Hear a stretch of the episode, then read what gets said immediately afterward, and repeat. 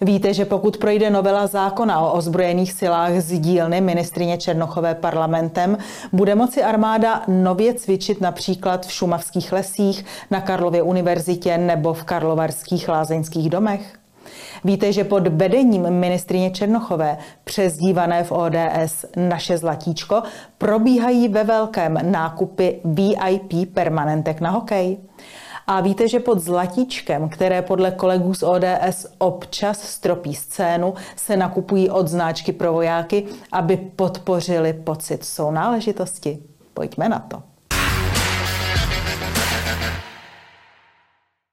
Teď vám ukážeme, jak spolu mohou souviset česko-americká smlouva v oblasti obrany, kterou v USA podepsala Jana Černochová, a novela zákona o ozbrojených silách České republiky, kterou ministrině Černochová protlačuje parlamentem.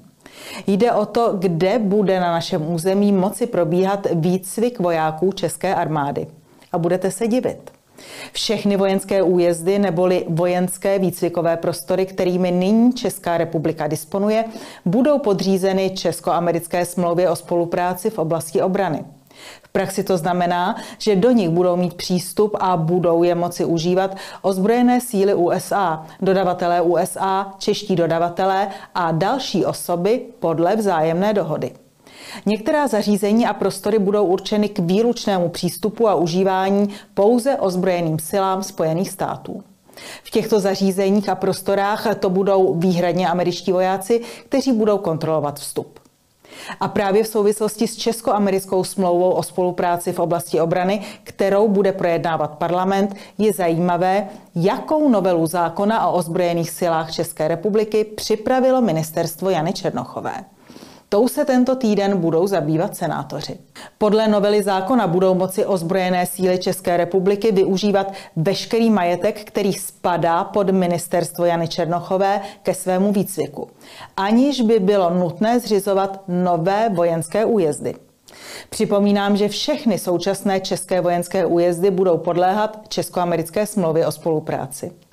Novela zákona může v praxi znamenat, že ozbrojené síly budou moci cvičit například v parku vojenských nemocnic v Praze, Brně nebo v Olomouci, na všech stadionech Dukly Praha, na jedné z kateder Karlovy univerzity nebo v řadě lázeňských domů v Karlových Varech, Jeseníku, Bedřichově nebo v rehabilitačním ústavu Slapy.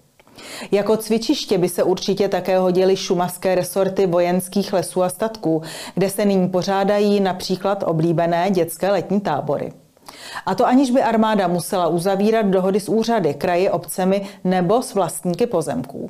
Prostory užívané příspěvkovými organizacemi nebo státními podniky budou z režimu uzavření dohody zákonem vyňaty. Co myslíte?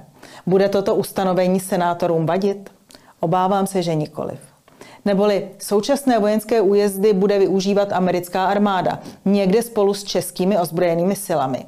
A čeští vojáci budou cvičit v prostoru, který se zlatíčku Janě bude momentálně líbit.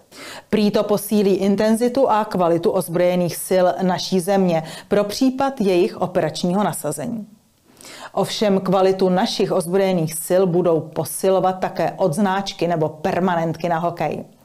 Ministerstvo obrany na konci května objednalo 2716 pamětních oznaků k 30.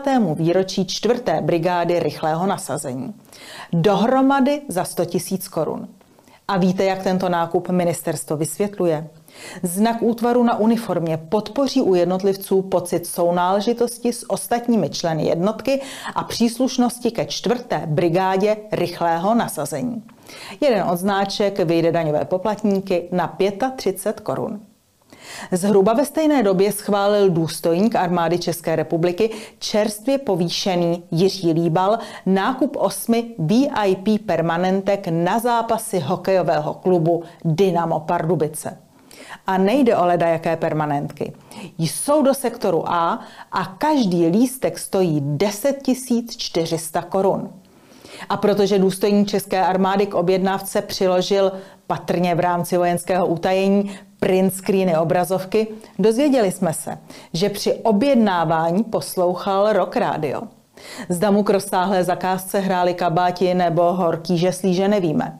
Víme ale, že díky časnému nákupu dostane důstojník, cituji, speciální, skutečně výjimečný a velmi hodnotný dárek limitovanou edici populární hry Desítka s motivy a tematickými okruhy o pardubickém hokeji. Platíme samozřejmě my. Tak co myslíte? Opravdu jsme s ministrní obrany Janou Černochovou podle ODS s naším zlatíčkem, které občas stropí scénu v bezpečí?